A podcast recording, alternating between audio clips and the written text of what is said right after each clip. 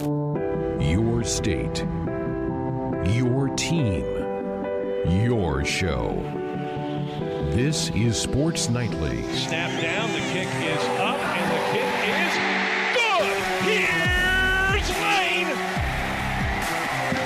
Huskers win it 13 to 10.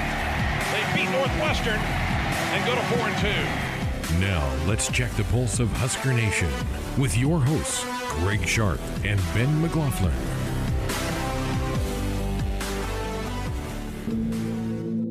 Defense won us that game, and I'm proud of those guys. They continue to get better. They made an interception at the end that got us in position to win it. Snap back, they hand it off to Hole. In the backfield, he's hit, drop for a loss. Good play by Darrion. That's a TFL for a minus three. I came in motion, and then I was just kind of like, if they overlapped, then I know I'm going to get this ball, and I was hoping Noah was going to give me a chance for it, which he obviously did, and I just I just went up and made a play. That's all. That's just what it was going through my head. I was like, you got to make a play. Adrian gets the snap. Martínez con el ovoide. Puts it in the belly of Wan'Dale around the left side. He's got a first down, 35-30. Wan'Dale 25-20, 15-10, 5. Va a salir Martínez, no se la dejaba Robinson que avanza por izquierda, tiene el espacio, se va, se va, se va a la yarda número 5. He is in. Touchdown, Nebraska. ¡Anotación!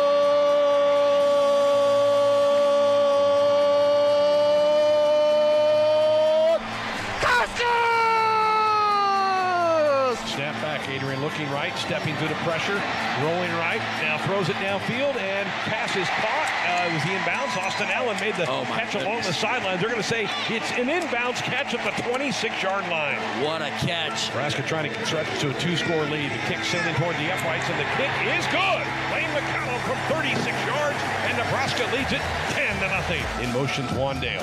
Snap back, zone read, ball flipped over to Wan'Dale to the 40. Makes a man miss, 45-50. He's to the 40. It's a foot race now. 30, 25, caught from behind, knocked out of the 19-yard line. It's a 47-yard run. The Huskers pitch it on that little inside shovel to Robinson and then race it up the middle of the field. This one into a bit of a breeze here at Memorial Stadium. Snap down, the kick sailing towards the uprights, and the kick is no good. He missed it. We're still tied at 10. When you're in a tight game, special teams and turnovers are the are the difference. And I think that last that last pick we got probably was the play of the day. Back to throw is Aidan Smith. Steps, throws, pass picked off, intercepted. It's picked off by Lamar Jackson. He's to midfield, and he goes down at the 48-yard line of Northwestern. Lamar Jackson gets his second pick of the year. We just needed a play here and there, and we, we'd gotten a couple other big plays that got us down in position to score, and we came away with no points a couple times, and that was a big play from Noah to Wan'Dale. I thought both those kids stepped up tonight. Noah Vedral waits the shotgun snap. Mills in the backfield with him. Snap back to Noah. Has some time. Steps, throws downfield looking for Wan'Dale Robinson. Makes a catch 20. He twisted out of bounds at the 17-yard line. What a terrific throw by Noah Vedral to Wan'Dale Robinson for 31 yards. And the Huskers in field goal range. I was pretty much laser focused on trying to make that kick. That's really all that was on my mind, and I was really confident. I think the more the timeouts came, I think the more confident I got. I mean, you can quote me on this. He has that clutch factor in him. I really do believe in, in Lane, and I'd let trust him to kick that kick every week. Snap down. The kick is up. Tres segundos en el reloj. Allá viene el intento. Kick is good. Here's Lane. ¡La metió! ¡Es bueno!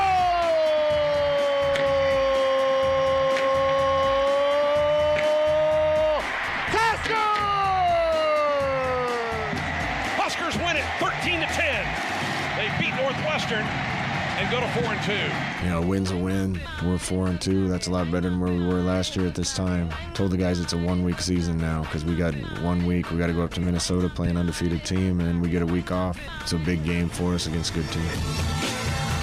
What'd you expect, right? Northwestern Nebraska's got to come down to the end of the game, and it certainly did on Saturday with Nebraska and the unlikely hero Lane McCallum from Norfolk, Nebraska, toeing the winning field goal, getting it through a couple of outstretched arms, hands of Northwestern defenders to give Nebraska their fourth victory of the season. Welcome to another week of Sports Nightly here on the Husker Sports Hour. Greg Sharp, Ben McLaughlin with you here on this Monday night.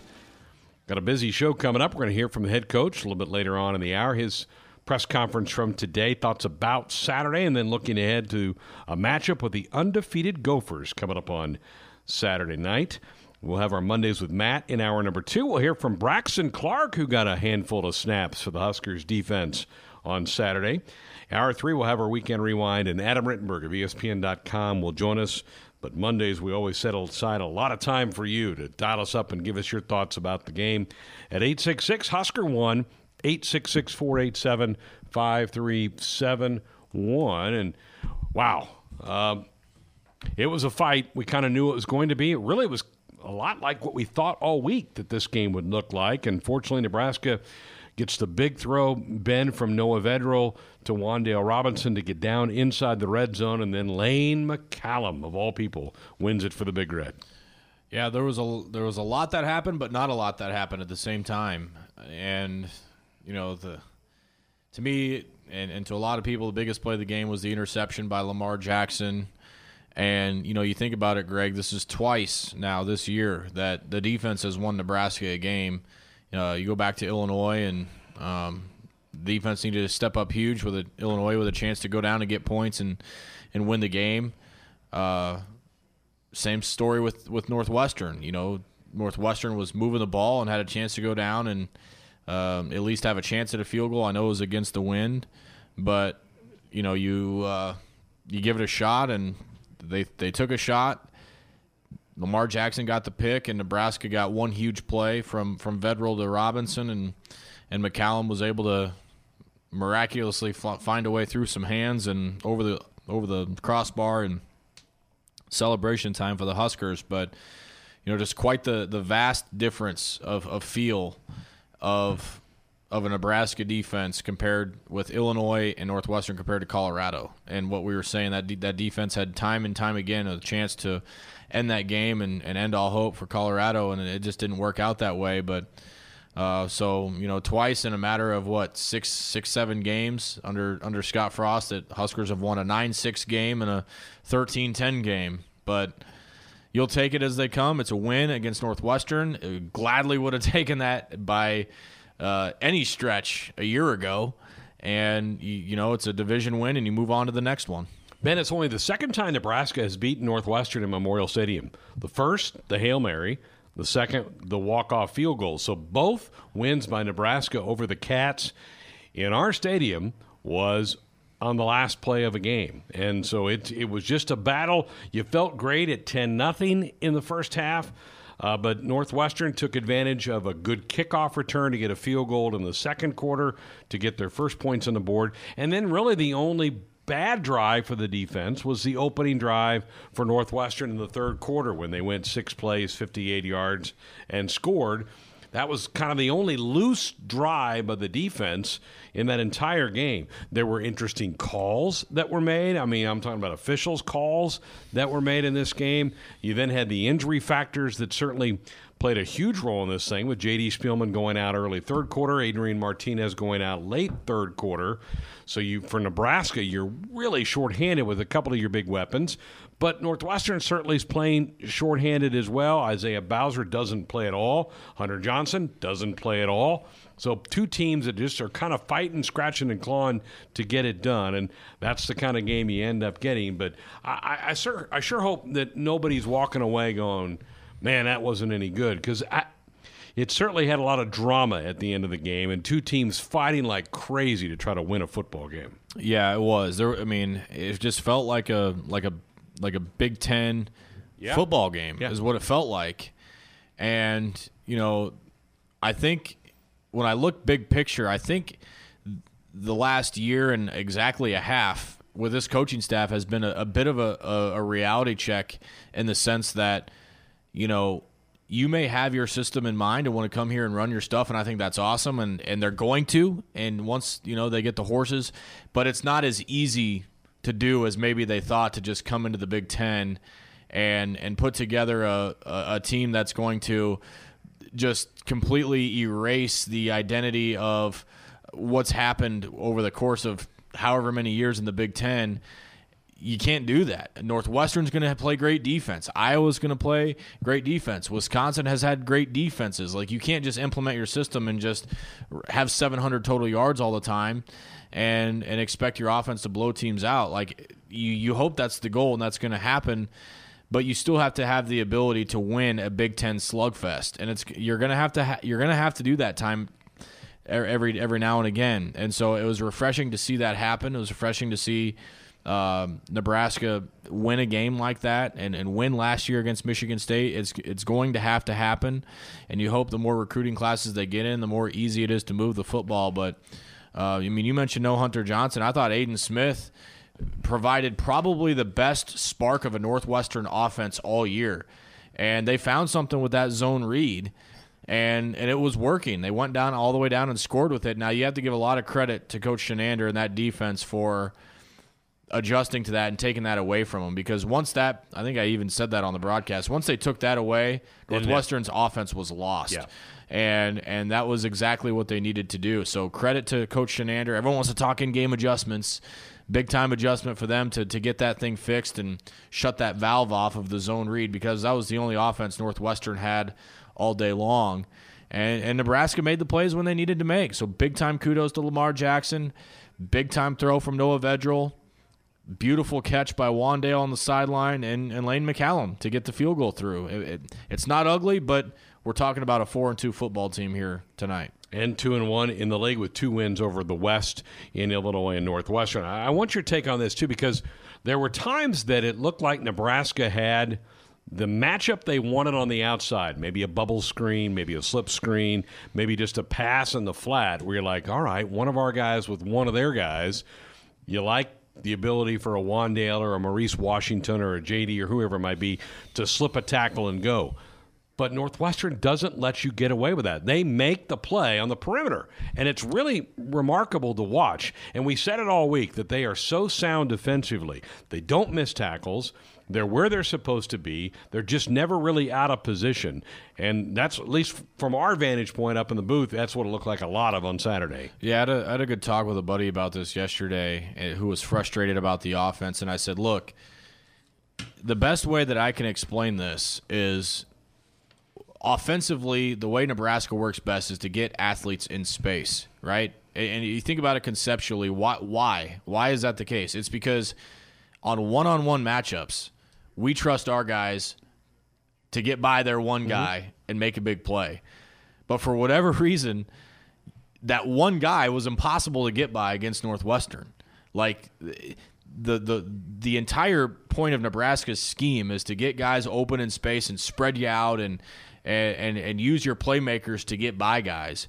But when you have such a great and not and I know Nebraska's talent wise is is probably better than Northwestern, but when your fundamentals are flawless and your football IQ is where it needs to be, you can make up for lost talent with if you're you are where you're supposed to be and you tackle how you're supposed to tackle and you follow your assignment.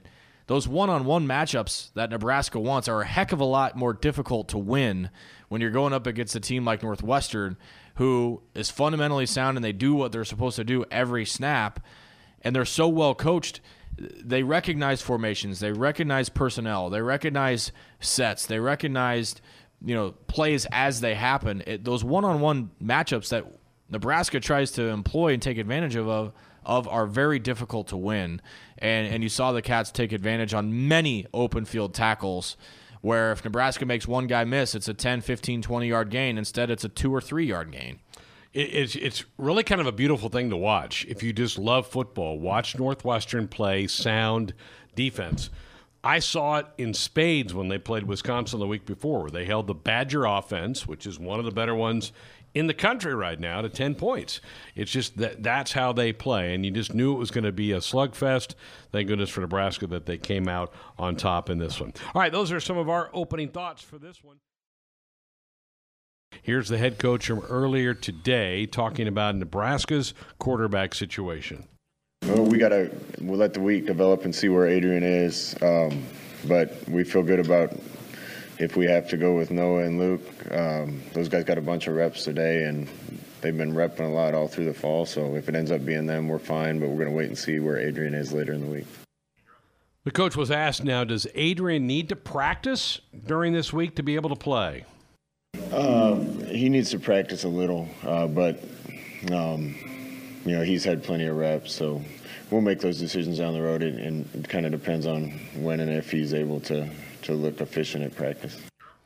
Now, snapping was again a topic today of the press conference. Again, some errant snaps, some high, some low on Saturday. One went over Noah Vedral's head, and then he made a terrific play. Went back and got it, scrambled to the right, and threw the ball away to avoid any kind of a loss. The coach was asked about the play that Noah made. Yeah, we tell him all the time. Uh, if, if there's some situation like that and we have any kind of bubble or RPO on to, to, get outside the pocket and, and try to get rid of the ball unless you can get yards. And he did a good job. He tried to gain yards on it and couldn't and threw the ball away and, and saved us a negative play. He made some good decisions Saturday, and, and that's what I expect out of him.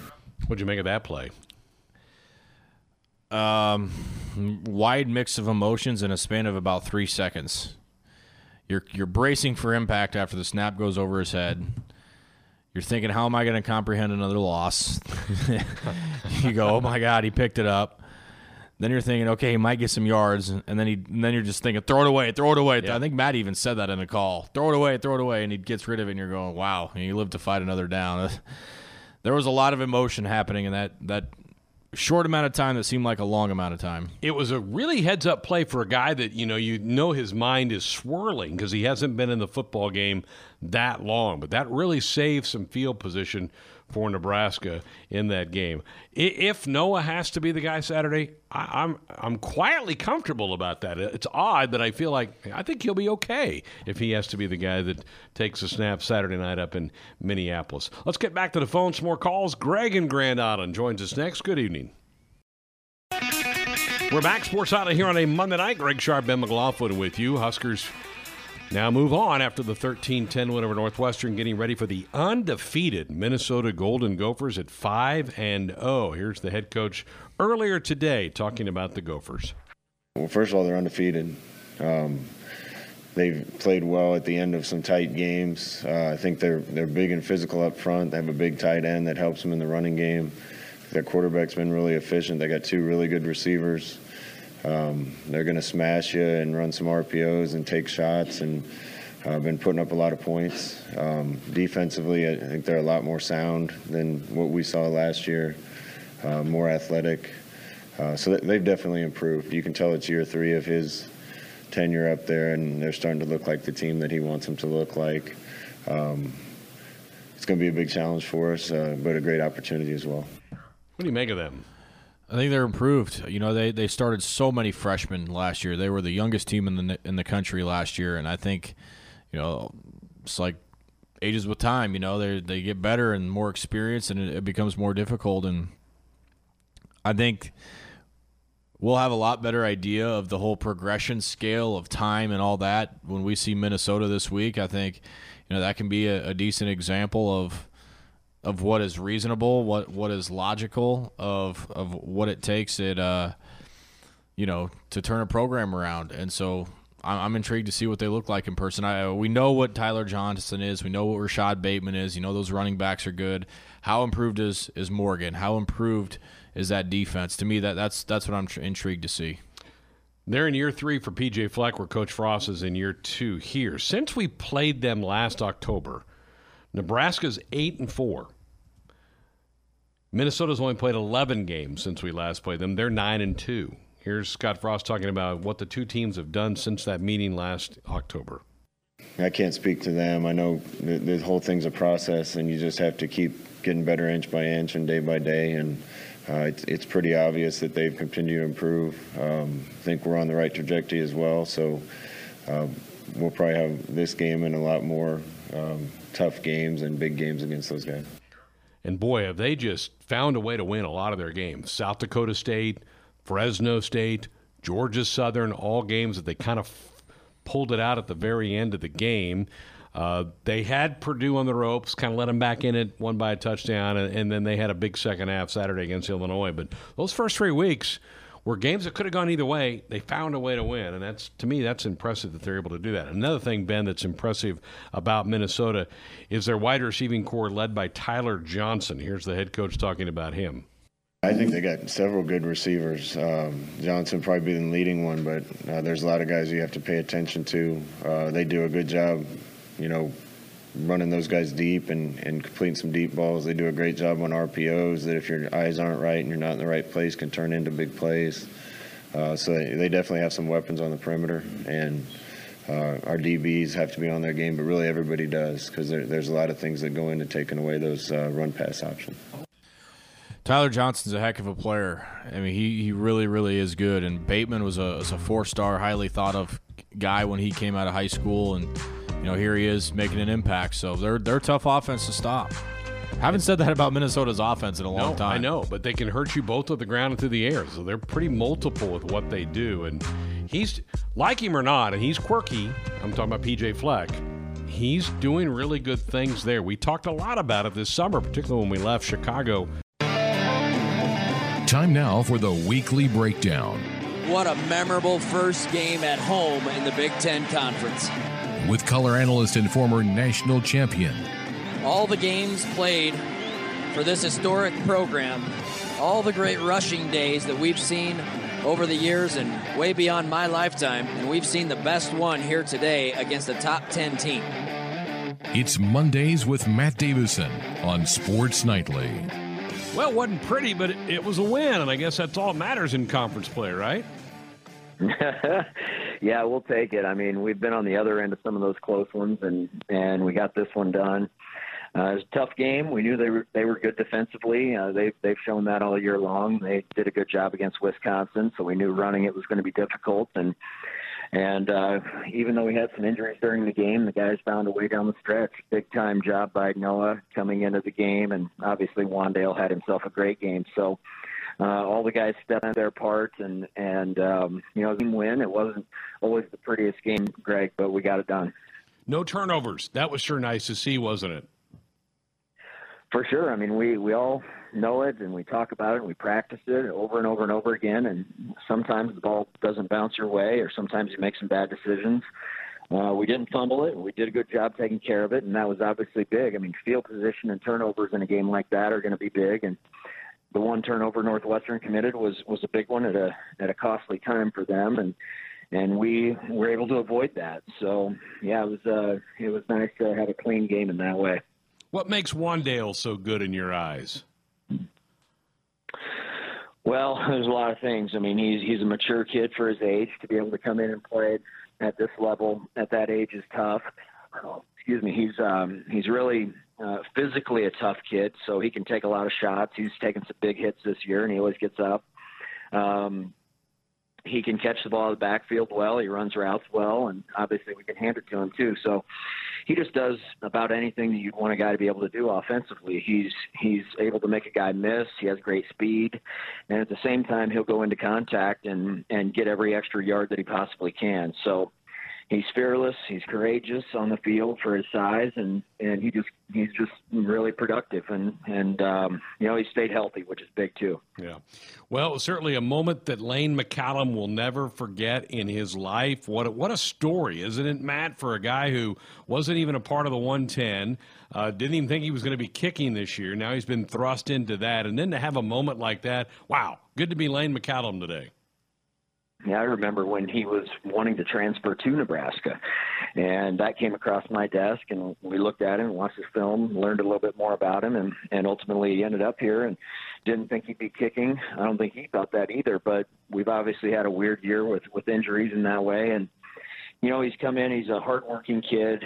He's um, he's a very likable kid. He, you know, just being from Nebraska, and, and if you'd have told him you know, one month ago or let alone a year ago or whatever, like you're going to kick a game winning kick in Memorial Stadium. I mean, he probably wouldn't have believed it. We wouldn't have believed it. I mean, it, this is a, it's crazy how it all came about, but you know, he came in and, and made two out of three and the one that he missed, he hit pretty well and he hit the upright. So, he's been thrust into a tough situation and, and he's done a great job. That was a pressure packed kick. And, you know, I don't think he hit it exactly like he wanted to hit it, but it went it went through the uprights. That's all that matters, and I'm just really happy for him.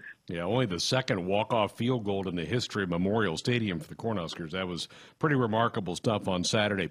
Coach Frost, speaking about not believing things, was asked today, Matt, if, if you'd have told him when he took the job two years ago if he would have envisioned winning games like nine to six and thirteen to ten, he said no way. But in some ways, that's kind of life in the Big Ten week in and week out, isn't it? It is. I mean, you're facing teams that know each other pretty well. We know that pretty much everybody you play in the Big Ten is well coached. Um, so you kind of have a playbook on everybody. Uh, pretty much everybody has big, strong guys, and so it's really tough sledding between the tackles. Um, and, and so you see this, and and every week there's either an upset or a game that's way closer than you thought it might be, and and you just got to try to find a way each week. And luckily, our defense has played well. I mean, they they really did a good job Saturday, and we've seen that pretty consistently all year.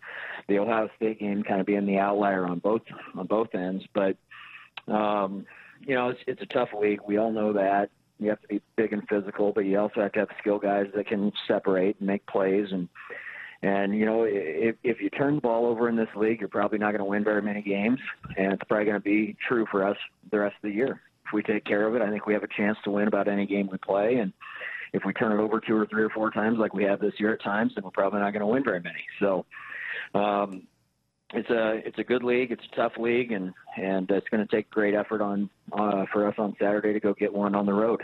Yeah, Northwestern on Saturday, Matt had w- only one play from scrimmage of over 20 yards. It was a 23-yard pass play, so the defense really did a nice job. How did you How did you feel like Nebraska handled the loss of Khalil Davis up front on Saturday? Well, the guys had to play some more snaps. We saw Casey uh, Rogers get in there. We, we saw uh, Damion Daniels play a little bit more. Ben Stille, I thought, came in and maybe had his best game of the year on Saturday. So other guys had to play a few more snaps. Darrion Daniels played a bunch of snaps, and obviously Carlos did too. And and and so they they picked up the slack. I mean, that's one place where we actually have a little bit of depth, and we can we can fill in for some guys. But Khalil's a really good player. It'd be nice to have him back this weekend. I'm sure he's going to be ready to go after taking a week off, and and uh, he'll be excited to get back out there with his guys. We have a pretty good group up front there on defense. All right, this week it's it's Minnesota. The Gophers have probably been one of the biggest surprises in the country at five and zero. Oh. What are your thoughts about this one on Saturday? Well, they found a way. You know, he's gotten his kids to buy in. They've been in some tough spots this year in, in different games, and they found a way. So, uh, give them a lot of credit. They're they're well coached. Uh, they're a tough team. They have a couple really good wide receivers. They're big and strong up front, and and so it's going to be a big challenge, no doubt. I mean, you look at the weather; it looks like it's going to be a cold game, and and uh, it's really going to test our guys going on the road up there. We have a week fo- week off following, so you want to just put it all out there this weekend, try to get a win and feel good going into the off week, but it's not going to be easy. And Minnesota expects to win. They've won them all so far. They've been in a lot of close games, so they're not scared of playing a close game, and and so it's going to take a really good effort from us. But but um, you know if we go up there and take care of the football and and uh, perform the way that we can, I think we have a good chance to go get a win. And if we don't play well and turn it over, probably not going to happen. So it's kind of life in the Big Ten, as you said. It's tough every week. Yeah, some uncertainty, obviously, with, with Adrian's health moving forward. How confident do you think the team is and the coaches are in Noah if his number gets called again on Saturday? I think really confident. I think he showed that Saturday that he can come in and run this offense, and he's been in it for a long time. Scott took him down to UCF, and he learned it down there, and so he's been in the system for a number of years and knows it inside and out as well as Adrian or anybody else. So, you know, he understands what we're trying to do. He's really athletic. He can run. He's not scared. Um, he he's a guy that that's going to lay it all out there. He's a Nebraska kid who's going to play with a lot of pride and and uh, so if he's the guy on Saturday or anytime moving forward, um, it'll be great. And and I think everybody has confidence in him. So I, I think we have a really good room of quarterbacks, Greg. Overall, they're great kids. Uh, they're guys that, that get along really well. They compete hard against each other. Uh, yet they're guys that support each other as well. And it was great to see Saturday. And whoever it ends up being sat- this coming Saturday, I think we'll have confidence in them. All right. Hope you can find your winter jacket. Sounds like you're going to need it on Saturday. Yeah, I think so. We might have to keep the windows shut. That's that probably will be uh, maybe the, the game time call. You bet. Have a good week. All right, buddy. We'll see you. One guy that we also saw get on the field for the defense is Braxton Clark. Had a couple of tackles in the game against Northwestern on Saturday. Is Nebraska trying to work him into that rotation a little bit? You're going to graduate Lamar Jackson after this year, and Braxton physically remind you a little bit of Lamar, a little bit taller, corner, longer, long arms. And you had a chance to catch up with him earlier today. Yeah, very rangy guy, and obviously behind Lamar and DiCaprio in the depth chart, and still plugging away to try and get some playing time. I asked him in his eyes how he thought thinks his season's going so far. For me, I say it's been going pretty good. You know, just trying to build build on the momentum that I got going right now. You know, just trying to stay in the playbook. You know, and just gain the trust from the coaches and the players on the team. This is a really hard time for a guy that you know comes to the program and you're behind good good corners. What what your, is your relationship like with Coach Fisher right now? What he's telling you to just stay focused and bring your lunch pail to work every day. What, tell us what what that dynamic's like with Coach Fish. Uh, my relationship with Coach Fish is good. You know, he, he's hard on me because you know he knows that I can be good at the end of the day, and he wants me to be good at the end of the day. And, you know, I tell him, I tell him if I'm slacking, you know, be on me. You know, don't let me slip up in any type of way because I, I want that type of coaching. I want hard coaching on me because I feel like that's gonna bring the best out of me. So yeah, me and Coach Fish relationship good right now. I'd say. You got some good competition in front of you. You got probably good role models right now with with DiCaprio and Lamar. What, what's your relationship like with those guys, and how much they're helping you through this? Good. You know, DiCap and Lamar, they just always try to you know help me out on little things. You know, just little things to get here faster, or just little things when I'm impressed. You know, I can or some things on the field that I might not see that they see. So you know, they always just trying to help me. You know, just trying to make me a student of the game and just make me better. Period. You're a big dude. What what, what is it about corner that you like? Uh, I like locking people up. You know, I like looking them in their eyes, and they know I'm a guard them, and I like locking them down at the end of the day. You know, so I feel like it's a one-on-one dog eat dog world out there. So I like that type of pressure on me. You know, I feel like it makes me bring the best out of my game.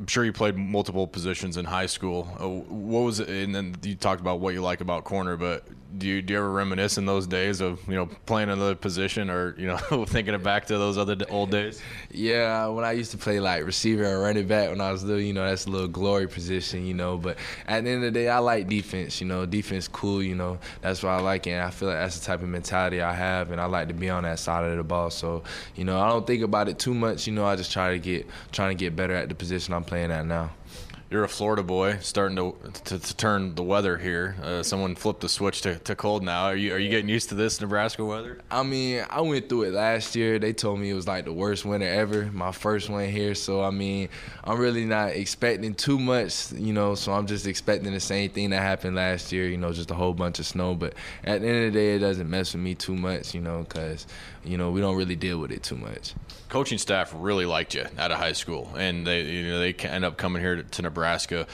from your from your side of it, what was it about Nebraska that was intriguing, or these coaches that you know they, they may come here to a foreign place in, in Lincoln, Nebraska, but you know you still had interest in this place?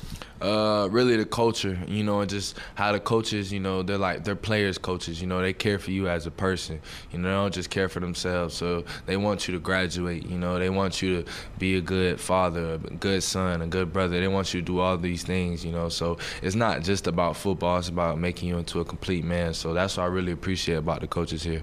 You had some some Florida flavor, you know, following you to Nebraska. How does that help? You know, you have you have DiCap there. You've got Coach Beckton, who has a, a lot of ties in Florida. To, you know, to you, you're not definitely not in Florida, but you know, to, to have a little flavor of home here. Uh, it feels good, you know, because you know you always want that side, you know, you know, feel what home feels like. But at the end of the day, I, I appreciate everybody here. You know, the Nebraska boys, the Georgia boys, Bama boys, everybody. You know, we all family, and I don't really look at it as like a Florida versus the world thing. You know, if you're from Florida, that's cool. You're from the crib, but you know, I appreciate everybody here. This team right now. Uh, kind of in the thick of it defensively. You've had to come out and, and come up with some big stops to win some games. How, how much pride do you, does a defense take in that? You know, in a game like last Saturday with Northwestern, you have to get stop after stop after stop to, to go out there and, and really the attitude in those huddles when you're off the field. Uh, we take pride in games like that because we prefer games like that. You know, put it on us, let us win the game. You know, because we just we we try and get better at the end of the day and bring that black shirt swagger back. So it's it's it's about getting better at the end of the day. So we had a couple things that we could have did better on the field, but at the end of the day, it was a good defensive game. You mentioned black shirts. What have you learned about the black shirt tradition since you've been here? Uh, people people really cherish that. You know, old black shirts they take it serious. You know, and I realized like how big of a tradition it was, and you you don't just get to put that jersey on, you earn it. So, you know, I just I'm just learning new things and different things about it. But at the end of the day, it's it's a blue collar, hard working jersey, basically to earn. What was it like for the first time you saw you showed up at practice and players had those things on? Uh, they was giving out. They wasn't people just didn't have them on, but when they were giving out, uh, they had old black shirts come in and present it to the players, and I just seen like how big of an honor it is to wear that jersey. Because once you get that jersey, you know it's not like you made it. You got to keep working. Now you got to represent, and you now you got to lead by example. So yeah. Where have you taken the most strides as a player, Braxton? I mean, in high school, it's so easy for a lot of you guys because you're just so much more athletic than everybody. But for you, what, what have you really had to improve on this year and something you're continuing to focus on every day in practice? Really my IQ, you know, just knowing by my alignment, you know, just the way he releases off the ball, knowing like certain routes he's gonna run and just hand placement, just everything really just me getting smarter as a player, you know, so it might look like I'm doing something faster, but I just know what's going on. So really that I've been just, you know, trying to stay in the playbook and just try to keep learning as much as I can you're out there on specific packages. What is it about having to, to stay locked in, you know, on the sideline all the time? You can kind of get, get lost in the flow of a game, but having to stay ready so, you know, that package is called, you got to be out there and ready. Mm. I mean, they. I mean, when they need you, your number is called. You got to go out there and produce. So it's not really I'm out there getting lost during the game because I'm always looking forward to getting in the game and making plays. So whenever I get an opportunity, you know, I'm more than eager to get out there. So I'm always locked in regardless, just by you know just being out there on the field. It's gonna be a fun test for you DBs this week. Minnesota's got some some pretty good receivers and some good wideouts, guys that we've seen before. Uh, from what you remember about them and the little little film study you've done already, it's just Monday. Uh, what what is it about this this receiver group that makes them so good, and, and what you guys are going to have to do well on Saturday? Um, they're they're explosive. You know, they got two good receivers out there, and uh, really, you know, they their releases off the ball. They try to make plays on the ball, highest point in the air. So really, we just got to be on our p's and q's during the game, and you know, we just we play our role. We play what we do. You know, at the end of the day, everything's gonna come out fine. So we're not really too worried about them. It's more about us packing the snow gear this week? Yeah, yeah, it's starting to get a little cold, but uh, it's all right though. You know, it was getting a little hot, so everything's all right. I ain't worried about it too much. Braxton, thanks for sitting down with us, man. Good luck against Minnesota. Thank you. Braxton Clark, yeah, it's a tough adjustment with those Florida boys. that first winter kind of hits hard. Sure does. Nebraska was able to utilize that four-game redshirt rural with him last year. He played a couple games, uh, but saved the shirt now redshirt freshman. I just like the look of him. He just looks like a guy that can match up with bigger wide receivers and and play. And certainly, I think his role will go up next year with the graduation of Lamar Jackson. That was that was a fun interview to listen to. Chance to catch up with Adam Rittenberg of ESPN.com. Good column up there today. You kind of went through the first six weeks, still a real crowded field, isn't it, for what could be a, a playoff at the end of December? It is, Greg. It's a much bigger field than I think a lot of people thought going into the year. There was so much talk just about Alabama and Clemson, but whether it's uh, LSU or Ohio State or Oklahoma or or Georgia, you know, the, you know there, there's so many teams that have joined those other you know, those two, and you know the, I think they all aren't aren't perfect, and that was sort of the point of today is is looking at issues whether it's a unit or a schedule issue or just having youth in certain places but um, you know, it's fun to talk about more than just two teams right now. And I think a lot of teams have closed that gap, at least early on, with the defending national champions and the runner-up in Alabama. But there's obviously a long way to go. Well, it sets up chaos. I love chaos in college football season. One of those teams that would be in your group is Florida. What a nice win they had Saturday. Yeah. This is a huge stretch for the Gators, isn't it?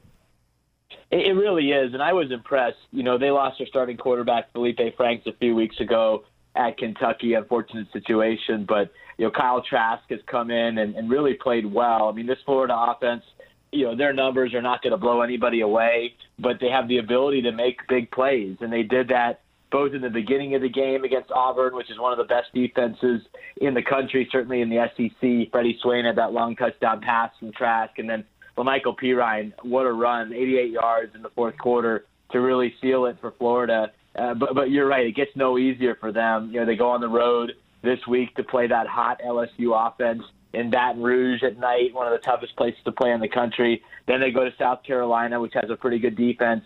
And then a couple weeks later, their their biggest game of the year, at least regular season, against Georgia, which has given uh, Florida some problems the last couple of years, uh, and that likely will decide the SEC East. Missouri still in that mix. Florida also has to go to Missouri, so you know they, they've played well to this point, but they haven't really uh, you know put, done a whole lot on the road or away from Gainesville, and that's about to change. Yeah. Um, did Michigan impress you? Did they do enough? I mean, they won the game, but it still was far from what maybe we expected out of Michigan. What did you take away from their victory over Iowa? Right. Well, I think defensively you have to be impressed. I mean, the, the comments I was getting a couple of weeks ago, you know, after they got blown out by Wisconsin, is you know when they face a team that can block with how aggressive they are defensively, sometimes they get burned, and they did against Wisconsin, but they didn't against Iowa. They overwhelmed uh, that offensive line and, and Nathan Stanley. You rarely see an offensive line from Iowa get pushed around the way that, that that that one was last week in Ann Arbor. So you credit Don Brown and that defensive front. They were aggressive. That's who they are. I think you can see, Greg, a defense that knows who it is, and a Michigan offense that's still trying to figure out who it wants to be under Josh Gattis and uh, you know first time play caller. It just still isn't there. Whether it's the personnel or the flow or, or what have you, they just have a hard time putting up points, and you know, that's going to be a problem because they have Penn State on the road in a couple of weeks. They have Notre Dame coming in. Those are both really good defenses. They still have Michigan State and Ohio State top 10 defenses at the end of the year. And so uh, Michigan's going to have to figure some things out offensively this week at Illinois, which is not a great defense, before the schedule gets much tougher again.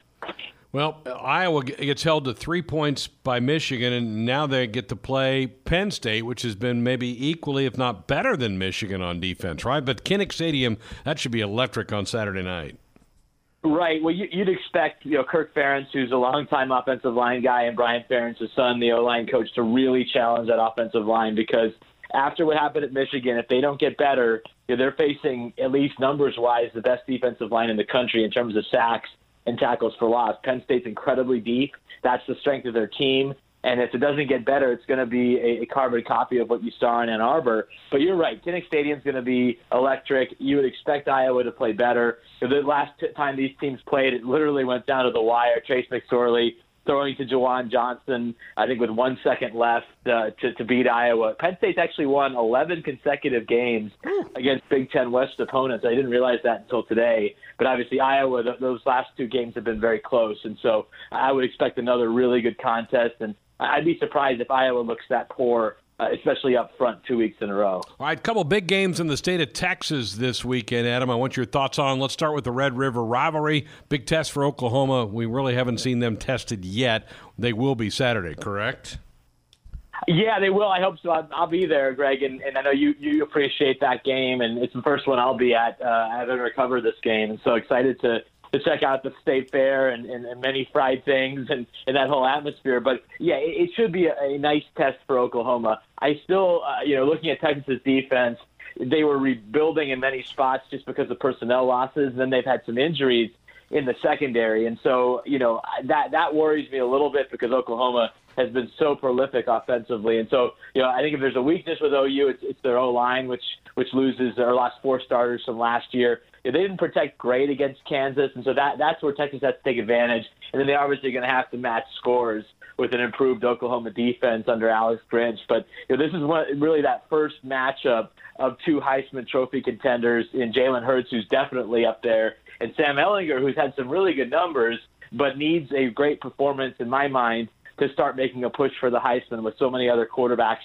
in that mix. So which quarterback comes out of there? Will will certainly uh, feel better about his Heisman chances, and the team that wins this game can feel a lot better about their chances to win the Big 12 and, and possibly get to the playoff. It's an elimination game in my mind for Texas. They're not going to get in with two losses, but uh, if they can win this game and then go on and run the table, they'd have a great resume to get in the playoffs. South of Dallas, you go to College Station, you got Bama and A&M. Will will the tide be pushed this week in your eyes? Well, I think if they if they're going to be, it's going to be because of the A and M secondary, and, and they've been better against the pass this year. But uh, A and M just hasn't met my expectations so far. Maybe they were too high coming off of the way they ended last season. I know that they're going to be next year. That's their year, maybe to be a top ten uh, team, a playoff contender. But I just haven't been overly impressed with Jimbo Fisher's team so far. They've had, I think they were off last week, so they, they've had a week to prepare for Alabama. They get them at home. Uh, they've been very good at home for the most part under Jimbo, and so uh, we'll, we'll, we'll find out. But uh, A&M is going to have to play by far its best game of the year, I think, to be able to, to pace Alabama because the, the Tide are just so potent on offense with Tua and that passing game. Receivers are so good and then they're getting the running game involved uh, as well. So it, will be uh, it'll be nice to see where Alabama is at because they, they really haven't uh, been been pushed at all this season. Yeah, one other game that is traditionally one of the great games every fall is SC at Notre Dame. I don't I don't know if the, the Trojans have enough though. Do they to, to push the Irish on their own field?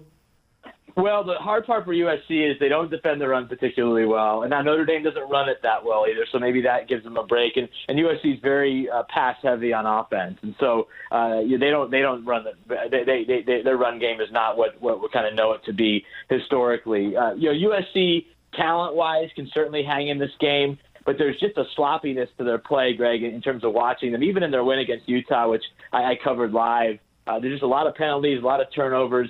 They're going to have to play. I think Clay Helton even said it earlier tonight. Their cleanest game of the season to be able to beat this Notre Dame team on the road uh, at night. Ian Book was was much better. Uh, has been much better the last couple of weeks for the Irish. The last time these two teams played in South Bend, Greg, it was it was over uh, very very early. Notre Dame complete domination of USC, and if that's the case, there's certainly going to be even more pressure on Clay Helton and, and maybe on USC to make a decision there because uh, this is really a must win for him in my mind. He wants to coach the Trojans next season. Very good. All right. Well, travel safe to Dallas. Go get you some fried pickles, and we'll talk next week. Sounds like a plan. Thanks, Craig. That's going to put a wrap on tonight's show. Thanks to Adam Rittenberg for spending some time with us here in hour number three. Thanks to Ben, to Tim, to Austin, and to all of you being a part of this one here tonight. Have a great night. Ben and Nate with you tomorrow. Good.